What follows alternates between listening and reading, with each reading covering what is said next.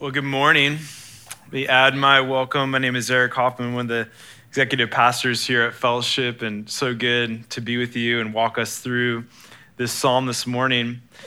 Um, before I, dive in, I wanted just to say uh, a few things just about the, the week that we had and, and in our nation and the overturning of Roe versus Wade. And um, you know, for me, it was, it was one of those moments where you know I've been hearing that um, those words like talked about my whole life. And in fact, you know, my parents were involved in certain uh, pro-life things and as a kid. And so, you know, as I've been reading this week and, and watching things, you know, one thing that's I'm not on social media, and um, this week I was really glad I wasn't. Um, and so the thing is, is that uh, as we come into this, I, I, was just like, how do we, how do I walk us through as a church this morning in, in such a, a week that is just the magnitude of this week and I think the, the thing that I want to lead us in this morning is, is how to pray, uh, how to respond in, in prayer as, as a people of God uh, in this nation. There's, there's so much turmoil around this. What is this going to mean? All of these things. And so instead of us, you know, thinking about how do we post and how do we respond in that way, I want to think about how do we respond as Jesus followers in this moment and in such a huge moment in our country and, and how do we how do we do this? And so um, reached out to Lloyd and uh, this morning and exchanged a, a, prayer. And I just want to just guide us just humbly before the Father, before the throne of grace, and for us as a people to, to pray. Um, and, and first, I want to say just giving thanks for people that have spent years um, in, with representation and, and money and, and, caring for people in, in times of crisis and things like that that have led to this point. So, would you join with me um, as we pray um, this morning, and I'll and I'll lead us lead us through this prayer. So let's let's pray.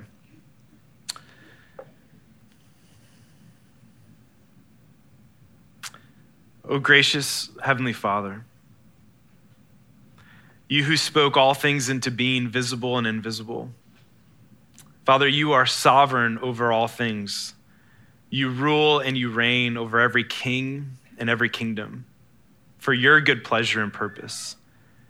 And so we as a people, as your people, come to you this morning humbly to beseech your favor, your will, and your way.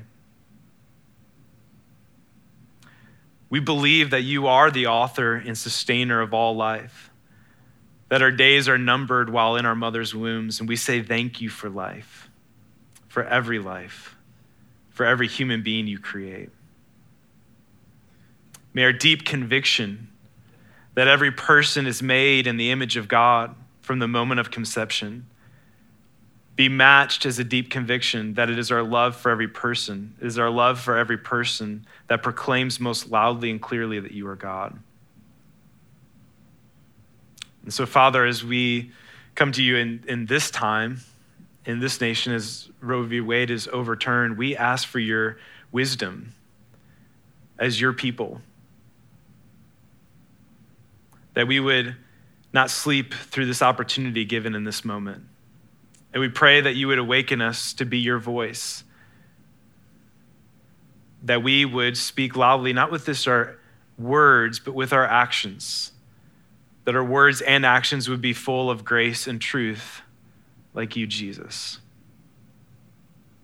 Father, I pray those in this room, those in, in our community, and those in this local body, the men and women who make up fellowship, that you would move us into action some in this room are, are going to be part of ministries and nonprofits that care for every woman who finds themselves struggling with an unplanned or unwanted pregnancy. Break our hearts wide open, that each one of us would live to ensure that no woman, no child would find themselves without tangible help in their time of need, such that they could find hope, healing, and peace in life in you. And Father, we pray for those who are what we would say maybe understanding um, their voice is crying out that they're grieving and angry at this ruling. Father, we pray for them. That they would hear from us who follow Jesus. That we would love like you, Jesus. that our actions would be saturated in you, Jesus, with your compassion, with your understanding, with your humility. That no one who ever encountered you did not walk away understanding your love. May we be a church where women and families would not flinch at the thought of being, being here. They would feel welcome with open arms. Jesus, would we continue to think through how we can be Christians in this society, not expecting people who don't follow you to act like they are? Thank you for the grace of being in a country that we have freedom to vote, to have representatives. Father, we pray for our leadership, the authority that you have given over us in this nation. We pray for wisdom we pray for empathy. We pray for boldness. We pray that they would know you and that you are the supreme authority. And Jesus, in our community, the people that we will encounter, the people that we will come alongside, that we would be a place of grace and truth, accountability and growth, a place where the Spirit is on the move and the gospel is proclaimed, trusted, and lived. Father, we humbly come before you asking for help, thanking you that we are not alone. And we pray all these things as your people. In Christ's name, amen. Amen. Thank you all. You know, another thing I, I want to address this morning is our seating has changed. Um, and I know that's a big deal for some of you. Some of you walked in and were very confused because you're creatures of habit and you sit in the same seat every week and you went down an aisle and it was a dead end. And I just want to address what you're feeling in this moment. Uh, one of the things we did um, is we changed this up because we're in the summer months and we we also wanted to change this up and, and, try this out. We've never done this before, and I've, I've been here since the beginning, and it threw me off. And I, but I love it, and here's why I love it: is it creates avenues for connection points along the way. And so as we're in a, as in the summer months, our hope is that you don't just walk in and walk out, but you get to know the people that are around you as we become a people, a community of people following Jesus and helping each other. So I hope that you embrace this change. I know change is hard for you. Um, some people, uh, some of you are like, I love it. I didn't even notice it was different. Oh, there's no, you know, so we, they're all spectrum. So just wanted to throw that out there as well. Well, we've been in the, in the Psalms and in, in the, book, uh, the book of Psalms, and as we walk through this summer, and one of the things that we discovered is the Psalms are the, the Hebrew people's prayer book. And so we're reading these prayers uh, of God. And, and last week, Lloyd was walking us through how do we handle grief. And it was a psalm of lament. And most of the psalms are psalms of lament. And it makes sense if you think about that the psalms are prayers that much of life eh, we endure hardship. We come against things that that challenge our faith that require faith and trust. And so we're walking into another psalm of lament psalm of 39 this morning. So if you have your scriptures we'd love for you to turn to psalm 39 as we walk through this. And one of the things that you're going to notice is that you know pain and suffering can look very differently. It's diverse. It's some of it is very physical pain that you, you will endure. That's pain that you, you have an, an illness or chronic pain or things like that. There's also relational pain, disappointments um, that come in, th- things that we do to others that cause pain and suffering around us not just relationally, but in, inwardly, internally. Then there are things that are external to us, things that happen in the world that we observe, uh, horrendous uh, mass shootings and, and things happen in Ukraine. And what do we do with that pain and suffering that's external to us? And so this psalm is going to walk us through how do we take our pain and suffering and bring it to God in his presence with raw honesty.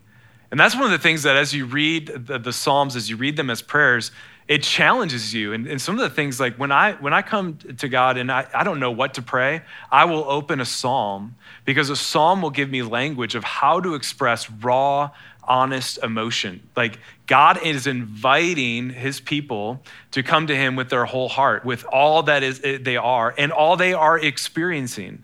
And so that is the Psalms, that is these prayers that we're coming before God. And the reality about pain and suffering is no amount of wealth, as David points out in this, no amount of control will ever stop pain and suffering from hitting you.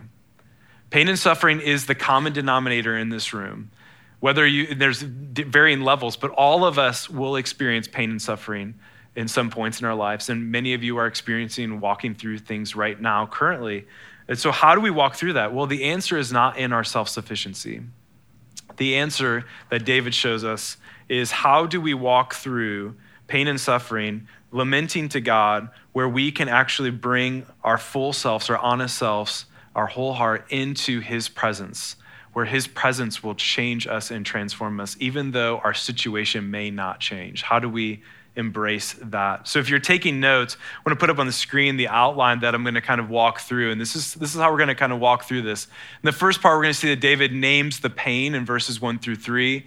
Then he feels the need in verses four through six. He invites hope in 7 through 11. And then we're going to end with how do we experience God's presence? And we're going to walk through an exercise from morning, noon, and night, the book that Rob Howard wrote on the Psalms and how to pray through that. So, if you haven't already, open your scriptures to Psalm 39, and we're going to read this prayer, the Psalm of David, verses 1 through 3, where he names the pain. I said, I will guard my ways that I may not sin with my tongue.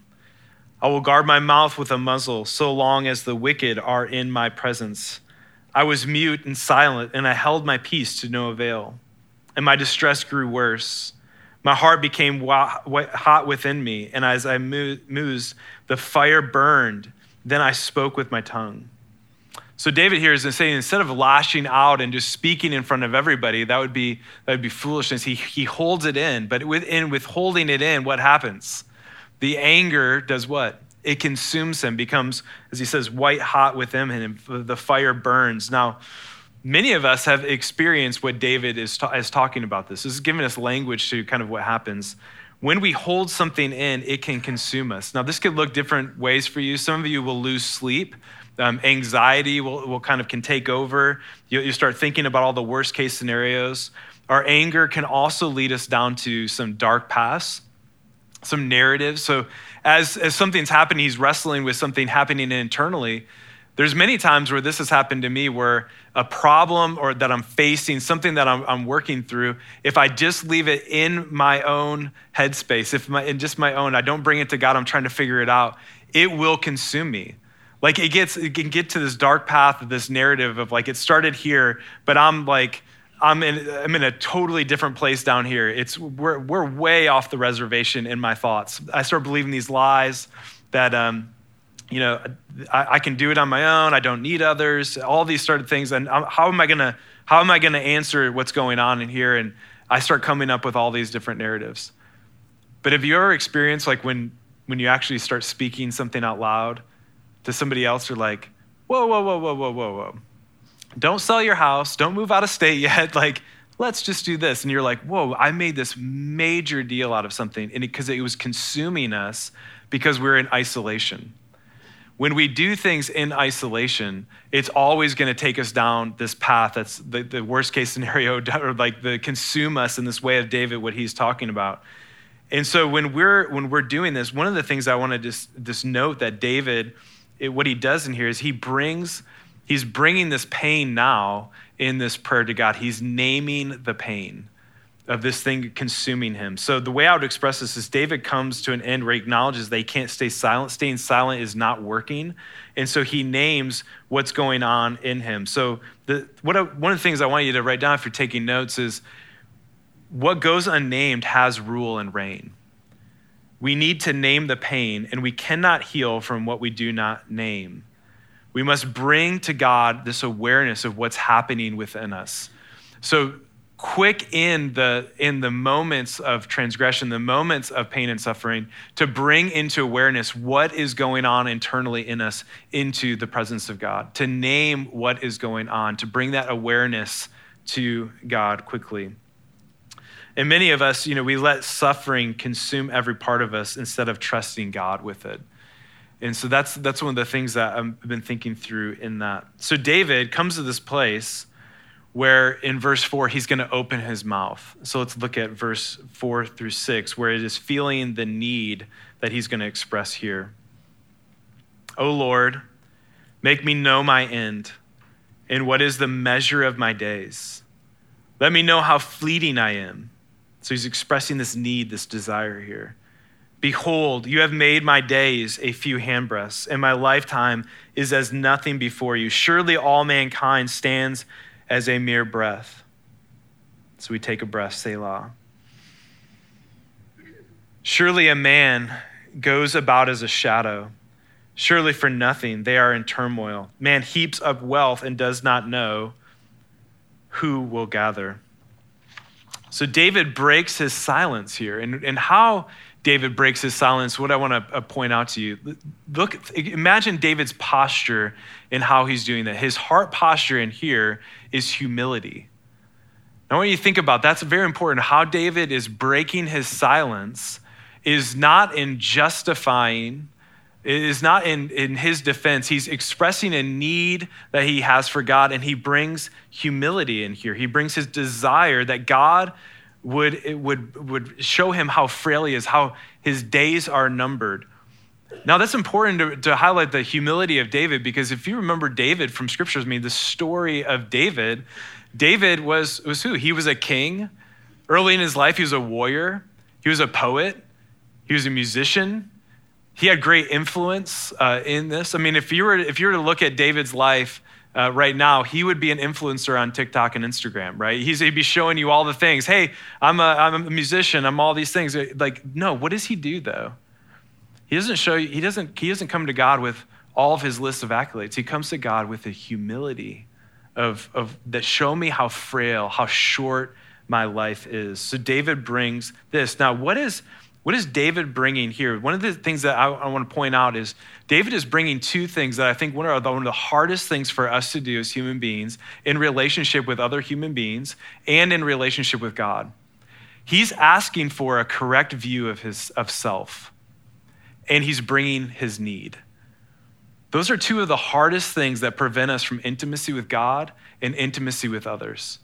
He's asking for a correct view of self. What do I mean by that? He's asking for, hey, show me how, how, how frail I am. Show me how, how life is so short that it is of a vapor, like that, that I'm, I'm really, in comparison with you, I am not, I'm nothing. My life is, is nothing before you. Show me a correct view of self. It's one of the hardest things to do in a relationship. It's one of the hardest things to come and admit you're, that you're wrong admit that you don't have the full perspective. I mean, how many of us are looking at a situation, you know, if you're married or, or you have a relationship, you have a conflict going up, and you can name a hundred different ways that this person is wrong and not handling it correctly. But when it comes to introspection of like, how are you viewing yourself? Are you viewing yourself correctly? We, we struggle to find what we're doing wrong. Like, I I'm not doing anything wrong, but here's the hundred. You know, the correct view of self is what David is actually doing with God. He is asking for a correct view of self, a correct view of life, of, of the temporariness, the frailness in here. Then the second thing he's doing is he's admitting that he is in need, that he is weak, that he is, he is frail, that his transgressions, that the things that he's suffering, the things that are consuming him, that he, he needs God to do something for him, that he is in need. And that's the second thing that I would say is one of the hardest things for us to bring in relationship with each other and in relationship with God. That expressing need and vulnerability is not, is not weakness, but it's actually how we begin with intimacy. That we express a need, expression of vulnerability must be present. Let me give you um, uh, how this has shown up in my story so if this is one of the hardest things to do in a, in a, relationship like we melissa and i early on in our marriage we were about five years in and we were just like stuck in this rut of you know she did not experience me as, as vulnerability or need or, or how i can need others. And remember how i said and when you're in isolation when you're just like dealing with an issue in your own space right? You you start to believe these lies. We don't want to believe that we are, as human beings, are easily deceived, but we are easily deceived and manipulated. Okay, so in my own space, I'm, th- you know, I had believed these lies growing up that, you know, I don't need others, I can't trust others, I can, I just do everything on my own. So coming into marriage, that doesn't quite work out as a great recipe. Like, I don't need you, but let's be married. You know, like that doesn't quite like jive, right? So we had been stuck in these ruts and we're, we're, you know, we're in counseling at this point, and so we're walking through, um, and, and, this counselor asked me this very poignant question. Like after he hears my story and, you know, all these, I did not have a, a correct view of self, I will say, uh, walking in, and he asked me this. He asked me this question, Eric. I want you to turn towards Melissa, and so our, our chairs are now facing each other, you know, two, three feet apart. I want you to turn towards Melissa, and I want you to tell Melissa, looking her in the eyes how you need her. Where do you need Melissa? Now, what I wish I would have said, okay, this is what I wish I would have said would have been Melissa, I need your companionship. Melissa, I, I need your listening ear. I need your compassion. Uh, I need your empathy. I knew I need how you look at relationships. I need how you look at, at, our kids and how we're developing our character and why we're doing what we're doing. I need that from you. I need you to slow me down before I jump into action. I need you to consider, for me to consider things first. Now, that's what I wish I would have said. Instead, I'm sitting here in this chair. Melissa's sitting here in this chair, and the, and the counselor's over here. And we began the three minutes of most painful, awkward silence that I've ever been a part of. I did not know. I was just like, I don't, I, I don't know. I don't know how I need her. Now, what, what was happening there? Was it true? No, I'd believed a lie. I've lived into this, this thing, but expressing vulnerability is not weakness. Expressing vulnerability is actually allowing yourself to be known. And so, one of the things that we started discovering was I had been living my whole life with a strategy of self reliance, self sufficiency. And expressing need, I had viewed it as that's weakness. That's actually, that's actually, I'm, I'm going to guard against that. I'm going to guard against myself being hurt. I'm going to put up these walls that strategy of, of surviving, you know, worked early on, but it, it was not serving me anymore in this relationship. Was not serving. Now, I would love to say that that was just in relationship with others. That was just a relationship with people, but that also was in relationship with God. That's how I operated with God as well, that I don't need God. Now that was that was one of the things I had to start looking through. Like, how am I living my life in a performance-based faith? in self reliance with God. So David is giving us this, this glimpse of being needy doesn't make you weak, it makes you known. And so David is expressing this need that he has for God in his presence, for him to give him a right view of self, and that he's expressing a need for God to show him how frail he is. He's bringing what he needs from God in this moment. And that, that is a beautiful picture of what David is doing. David says, Oh Lord, Make me know my end and what is the measures of my days. Let me, let me know how fleeting I am. So David's prayer is simply, Lord, remind me that this pain and suffering won't last forever, that life is too short to allow this pain and suffering to consume me. Most importantly, David realizes life is too short to suffer alone you know, I was reminded of a, book that I read um, that my father-in-law gave me a couple years ago. It's called Out of the Blue. It's a story of Greg Murtha. I don't know if any of you have heard of Greg Murtha, but he helped start the uh, Institute of Halftime with Bob Buford and iDonate and all these things. Very successful in, in what he put his hands to. And there was this moment in, in Greg Murtha's life, and he's a local, who lives in, in Brentwood, and a jarring moment happened in Greg Murtha's life when a doctor gave said four words to him, Greg, you have cancer. And it was an aggressive form of cancer. And, and immediately he was, in, he was into aggressive chemo and all those things. And I, I know I'm looking out in this room, and I know that many of you have had those same four words hit your story, hit your life, or somebody that you know. I mean, we've all have walked alongside someone in this. But the reason why I tell Greg's story is Psalm 39 of, of knowing our days, of, of that our life is frail all of those things like how does that shape us like how does the pain and suffering of those moments how does that shape us when everything is stripped away where we intellectually know jesus is enough but this conviction happens deep down in someone and greg began uh, journaling through and blog posting about his journey, and it, it, became, it became the book that I mentioned. And I want to read an excerpt of what he discovered about a cancer as he walked through and was honest with God, would ask God to shape him in his presence in this way. And he says in his book, In God's grace, he allowed me to get so sick that I had to slow down. I had to abandon my plans and move out of the way and learn to trust God by just being. Frankly, I would rather enjoy life this way and of only a few years than live for decades wrapped up in my small, timid plans of insecurity and trusting self. You might say cancer got me out of my performance based, fearful existence and into the bigger story. I'm not the man I used to be. Sure, this interruption to my well planned life was jarring and chemo was hell, but I am thankful for cancer because it has given me the ability to focus on what matters most. Cancer has given me a different perspective a voice, a clear understanding of how, how to join God's plan instead of focusing on just implementing mine. You see, bad things can turn out to be really good things, really good things. So, how did Greg get to this place? It's a prayer like this of understanding the brevity of life that helps you refocus and shape a deep conviction when everything is stripped away. Five years ago, Greg was face to face with Jesus and what he longed for and pointed people to in an interview before his death, Greg said, in the hardest moment, I did not think about what car I wish I would have bought. I did not think about where my house was or where my kids went to school. I thought about my people, thought about my family, my friends, and those who did not know Jesus. Jesus had truly become everything.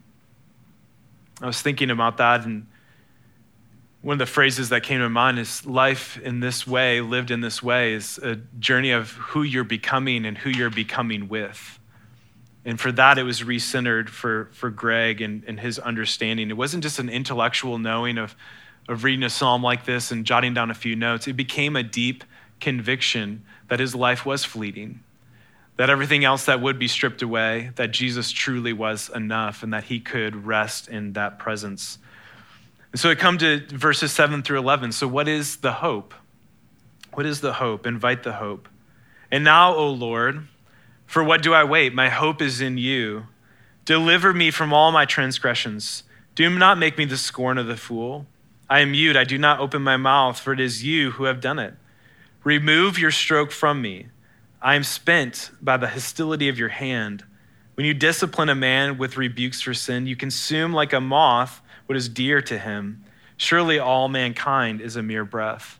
So, in light of what we just read of, of Greg's story, how is this inviting? How is this inviting hope to, to have God's hand in a, in a way that feels like rebuke and feels like it's pulling things away? How do we how do we measure those? How do we put those together? Well, in the doctrine of sovereignty that we looked at in Ruth, as we walked through the whole book of Ruth, what did we discover? God is sovereign in his providence over all creatures and, and all things. And so, how do we take that, that the, the sovereignty of God, and that our consequences, our choices have consequences, and that they, those two things are compatible? That God is sovereign and God works through our choices and our consequences. Like, how did those come together? And they're compatible, and here's how they're compatible, and here's what there's where the hope is in this. David expresses the choices that he made, his, his transgressions, and our choices and their consequences have ramifications. Yet God works with, in, and through people to accomplish his will and his plan. Why? Because God has committed himself to people. In love, in his Hesed love, he works in, through, and with us in brokenness and rebellious people who live life for our own good, but God, in his sovereignty, helps us to bring him to the center for his glory and our good. So God is continually doing this. So David, when he says, when you discipline a man with rebukes for sin, you consume like a moth what is dear to him.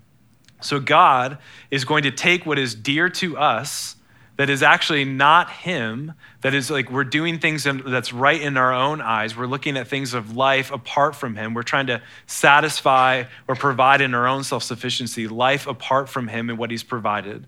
But God is going to take and consume like a moth what is dear to Him.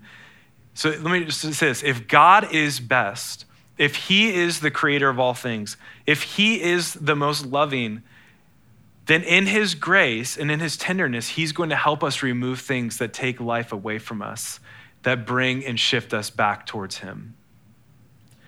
As Hebrews 12 7 reminds us, it says that we belong to him as sons and daughters, and, and God disciplines those he loves because we are his sons and daughters. And none of us, as sons and daughters, look to our parents and and don't we look to them as respect because they discipline us. How much more when god does this in our life? David is expressing the pain of things being stripped away. He's expressing the, the, the hardship of what that looks like. But he if god commands us to love him with all we are if god commands us to love uh, him with all that we are and he is creator and he knows all things created he knows that nothing else in this life can satiate us, that nothing else can uh, we can find purpose apart from him. He knows that those are all vain uh, pursuits, empty vessels. And so in his love, he is going to, in his presence, show us who he is and that he is the only one who can satisfy. He is the only true loving one who's going to love us in a way where we most need it, intimately known in him. It is actually unloving for him not to help us with this. And so we see that that is actually hopeful if God, in his great care and love, takes his sovereignty and doesn't force us to love him, but actually helps us to love him and see his good character and how he is helping us see him in the midst of all things. So let's look at the presence. How do we bring our pain and suffering into the presence of God? Verses 12 through 13. David says, Hear my prayer, O Lord, and give ear to my cry. Hold not your peace at my tears. For I am a sojourner with you, a guest like all my fathers. Look away from me that I may smile again before I depart and am no more. So David, because he's because life is brief, it is worth dwell, not dwelling on anger. He doesn't want it to consume us anymore. And what Rob Howard says, let the sufferer not be silent, but to speak to God. And so David is bringing his, his tears, his weeping before God in his honesty, uh, raw emotion. And Tim Keller uh, listened to his sermon on uh, Psalm 39, and I was reminded of, of what he says in here of our tears. What do we do with our tears? Where do they belong? They belong to God. And he says this What keeps us from bringing our tears to God is actually fear. Fear keeps us from praying in this way that David shows us bringing our tears and weeping before Him, it is our fear that it will not change. When we experience pain and suffering, our fear is that it will not get better. Our fear is that it will last forever. Our fear is that it will not produce anything good. And so we avoid weeping before God and bringing our fears and our raw emotion before Him. It is only in our security in Jesus that we can bring our tears, our disappointments before Him the tears of confession, the tears of repentance, the tears of relationships that have disappointed, the pain that we, we suffer. It is only when we sow and invest our tears at his feet, in his presence, that we will experience the transforming work of God. The peace of God that we so desperately want and seek is not the absence of pain the absence of negative thoughts, but is bringing our experience, our whole experience, before God. As Philippians 4 9 says, then God of peace will be with you. It is a reminder that his presence, that although all might not be well, may be well in him. God invites his people to bring his whole, their whole hearts to him, to bring exactly what their experience is into his presence. And Jesus speaks these words to others Come to me, all who are weary and heavy laden, and I will give you rest. God invites us to do this. We do not have to suffer alone. And God's presence is better than our comfort, is better than our answers, better than knowing anything else. So we come to God with what we have, all that we are, knowing that God will meet us right where we are. So, what do we do with suffering? Where does it belong? It belongs to God. What is our only hope in life and death is that we are not our own, but we belong to God. And so, what is the answer of suffering? How do we answer this? What does suffering produce? And one of the things that I want to say suffering cannot be that God does not care. For God had, in his sovereignty and his plan, allowed his son to come under the choices of human beings. And Jesus wept at the death of his good friend Lazarus. Jesus was betrayed by his disciples. Jesus was misunderstood. Jesus was judged falsely. Jesus was hurled with insults. Jesus was under the injustice of the legal system and endured physical violence. Jesus understands our pain and our suffering. Jesus is Emmanuel, God with us. Jesus lets us know that our suffering is not in vain but produces life. And with that, I want to come to the table. I want to do the, this in a different way. I want us to walk through the exercise of morning, noon, and night, and, but I want to do it in this way. I want you to take out the bread and take out the cup. And I want you to hold these in your hand. And I'm going to lead you through a prayer, but this is a tangible representation of Jesus, of Jesus' life, death, and resurrection. And so, as we hold these in our hand, I'm going to lead us through a prayer of bringing our pain and suffering, of actually applying exactly what David did and bringing our pain and suffering to God, of bringing our awareness of all these things to God. So, as we hold these elements, we're going to walk through these questions. And I want to remind us that it's only through the death and resurrection, the life, death, and resurrection of Jesus, that bring us the security to be able to pray honestly. That we are secure as sons and daughters because of what Jesus has done for us on our behalf. That we can come to the throne of grace because God invites us to bring our whole self to Him, our honest prayers, because we are His and because He cares. So as we come this morning, because Jesus sees our pain, sees our suffering, that it's not in vain, it's not wasted, but is producing something when we come to Him in His presence. So let's hold these and let's walk through this. Would you close your eyes? You may want to change your posture, but we're going to walk through this prayer of applying this text today. Would you take a deep breath and acknowledge God's presence with you in this moment?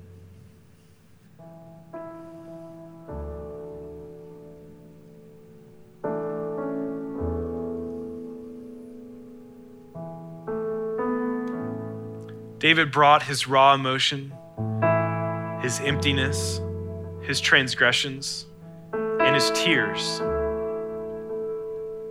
What's the most honest part of yourself that you could bring to God right now?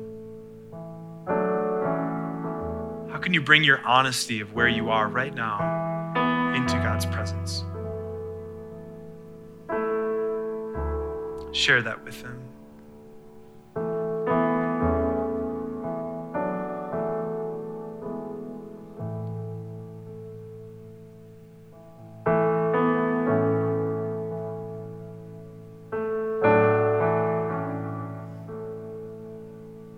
David brought his need and his desire before God.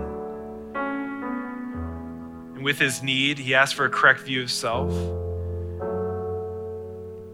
And he asked for his desire to be known how frail and limited are his days. So, what do you long for most in the pain and suffering that is happening in your life? Maybe that is from a transgression that you've done or something happening to you. What do you desire? What do you long for in this pain and suffering?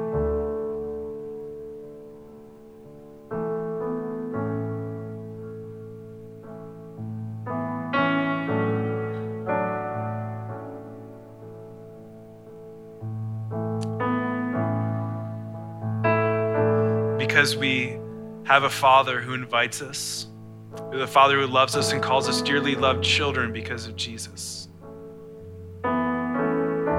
Us to express our needs to Him. What do you need from God in this moment?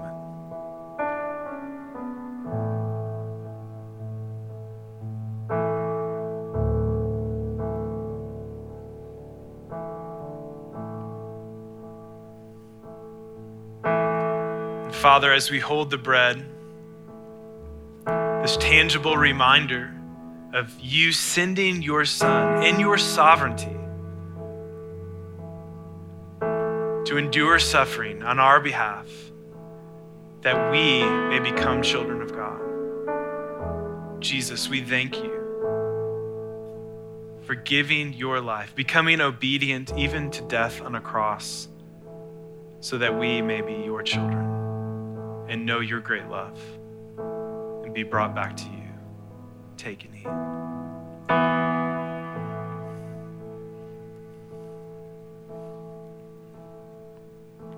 And as we hold the cup, we're reminded that it's not of our works. It's not the things that we have done, not the accolades that we have done for our performance, but it is Jesus. It is your death, your life, your resurrection it is what you have done on our behalf.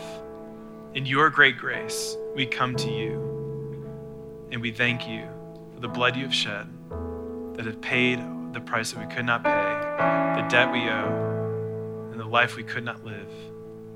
We find ourselves in our life in you, Jesus. Take and drink. Would you stand with me? I want to remind us of the promises of God that come with this text as we stand in response, as we close in singing together. The promise of God is that through faith we are not alone. Promise of God is that He is with us. The promise of God that He's working all things out for the good of those who love Him. And our pain is not wasted when it bring it to Him. Would we sing in closing of the promises of God?